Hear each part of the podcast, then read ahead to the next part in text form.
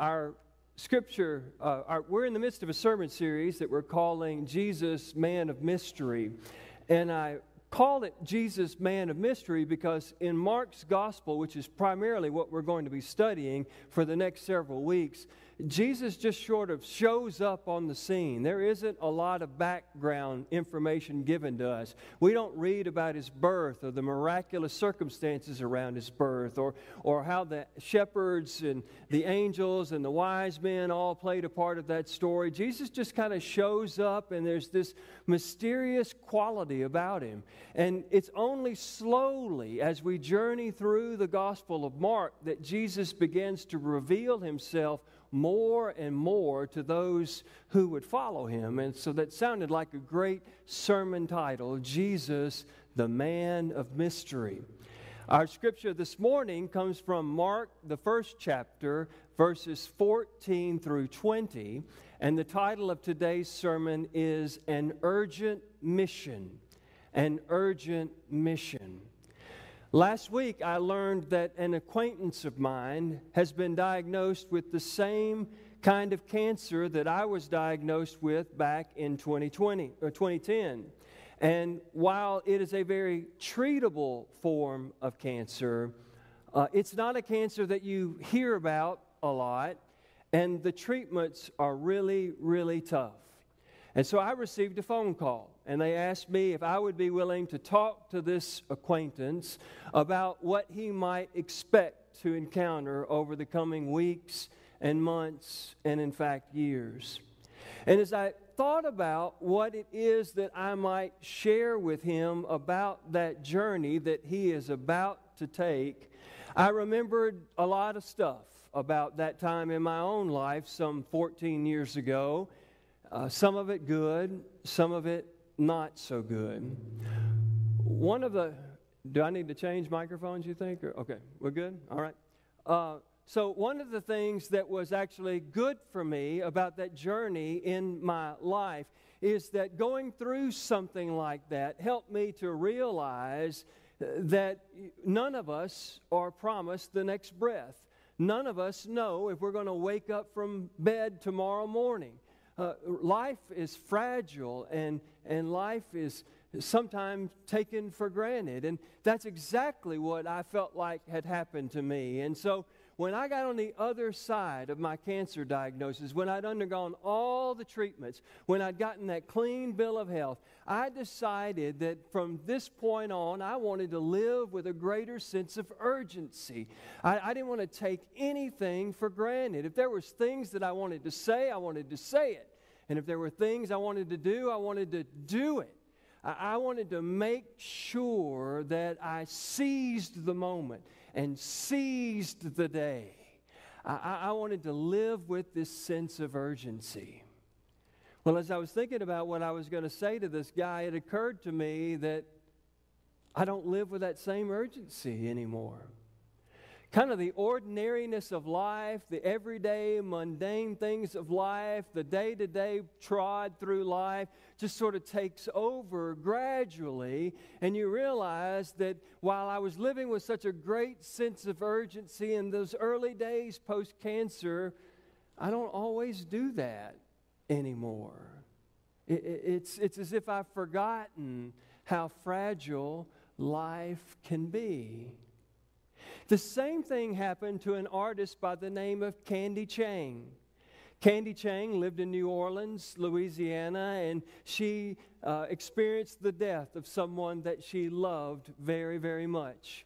That death put her into a tailspin of grief and depression, which fortunately gave way to an ability to be grateful and thankful for the time that she had to spend with this person that she loved. And she, like me, after my cancer experience, decided that because of that experience of losing someone she loved, that she wanted to live life with a greater sense of urgency.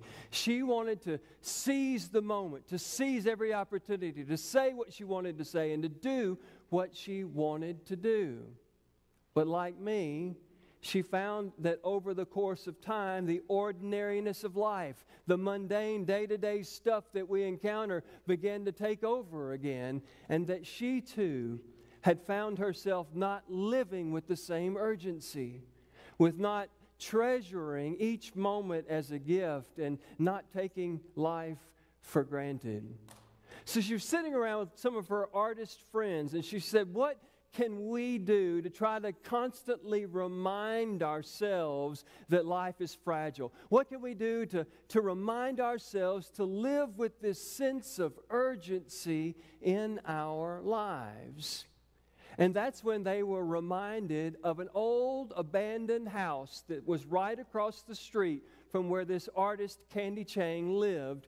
I've got a picture of that house for you. I want you to take a look at it. It was completely covered with graffiti. And this is what she saw when she looked out her window every single morning. But she and her artist friends had this idea. Is, oh, it's back here, but it's not up. Oh, there we go. Now you see it. Uh, so she and her artist friends had this idea what if we paint over all of that graffiti and we'll actually use chalk paint? And so the second picture will show you what they did. They painted over all of that graffiti with chalk paint. And then uh, Candy Chang began to stencil in a phrase that you're going to see on this third picture, and it's Before I die, I want to blank. She posted that phrase all over the walls of that abandoned house. Now, the fourth picture, you'll see what it looks like. Before I die, blank. I want to blank. They left chalk out so that all the passerbys, this is going to be an opportunity for not only them to be reminded of how quickly life can pass us by, but also a public space where that everybody in the community could confront their own mortality and, and, and to maybe invite them to live with a sense of urgency that we're never promised the next moment. And the next day, after they completed this project, they woke up and every single one of those slots were filled already. Now, some of the comments that were in those blanks were profound and some of them were humorous. There were things like, Before I die, I want to sing in front of millions of people. Before I die, I want to plant a tree. Before I die, I want to win the lottery. Before I die, I want to hold her one more time. Before I die, I want to preach to a half empty sanctuary full of people on a cold January morning. Okay, that wasn't on the list, but I added it this morning. She put this out there, and it began to take off. Do you know that today there are over 5,000 before I die walls all over the world in 75 countries? You can read all about this movement on Candy Chang's website, beforeiDieProject.com. She even did a TED talk about her experience of doing this and how it changed her life and changed the world. Over 6 million people have watched that TED talk, and it has now been translated into over 40 different languages. It was Candy's way of realizing that sometimes the everydayness of life takes over and we lose the sense of urgency that this is a precious moment given to us by God and we need to take advantage of it and to maximize it to its fullness. The same thing I think is happening in our scripture lesson this morning.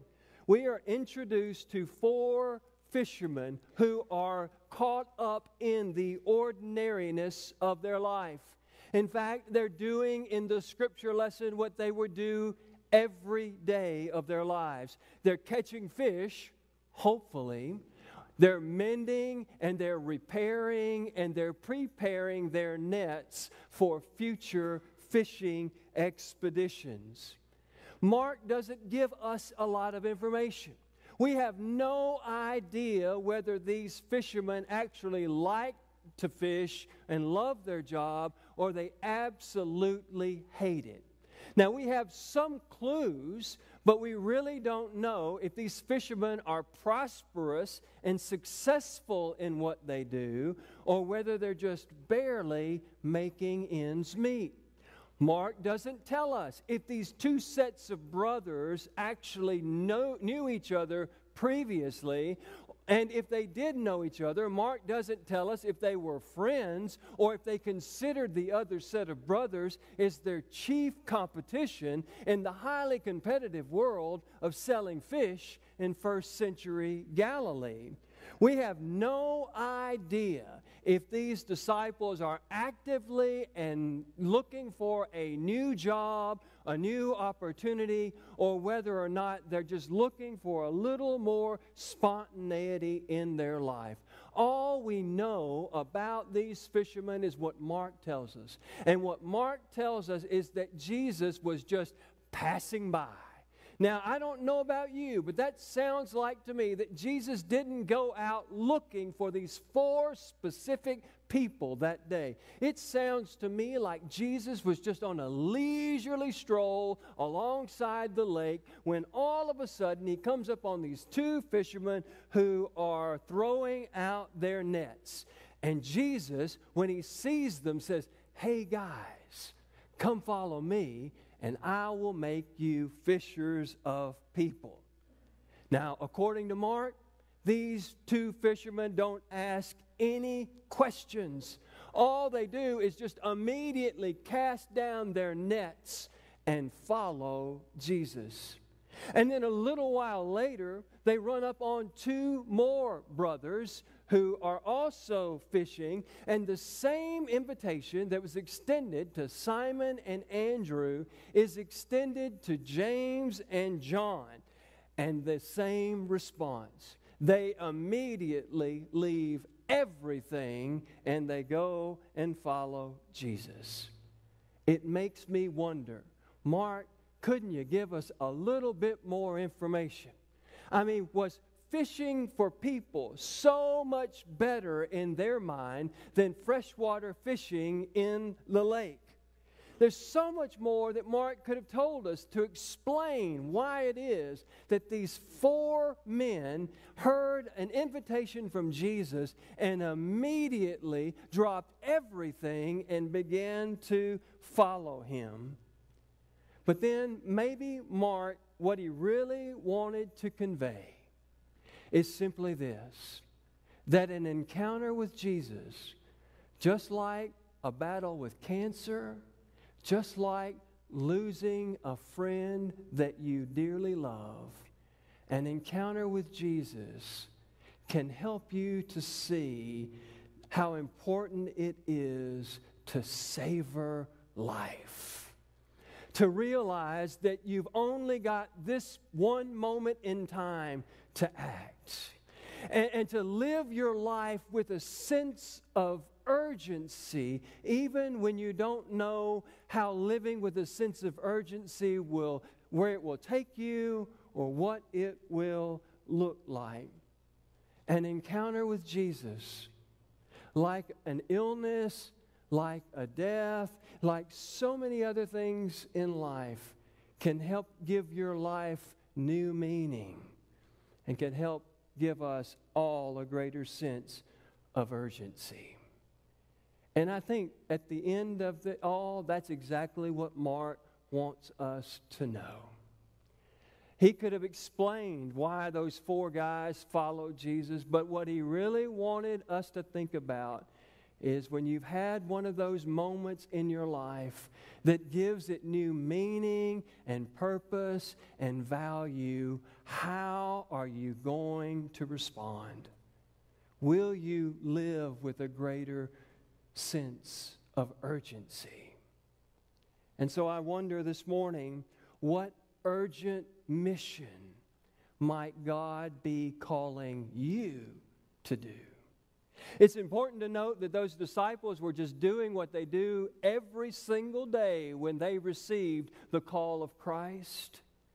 In what way might Christ be seeking to call you in the ordinariness of your life? In what way might Christ be attempting to give your life greater meaning? In what way might you respond to Christ in order to truly appreciate and savor the urgency of this very moment? For the next moment is not promised to us. May God give each of us the faith of those fishermen who, when they heard Christ call, listened.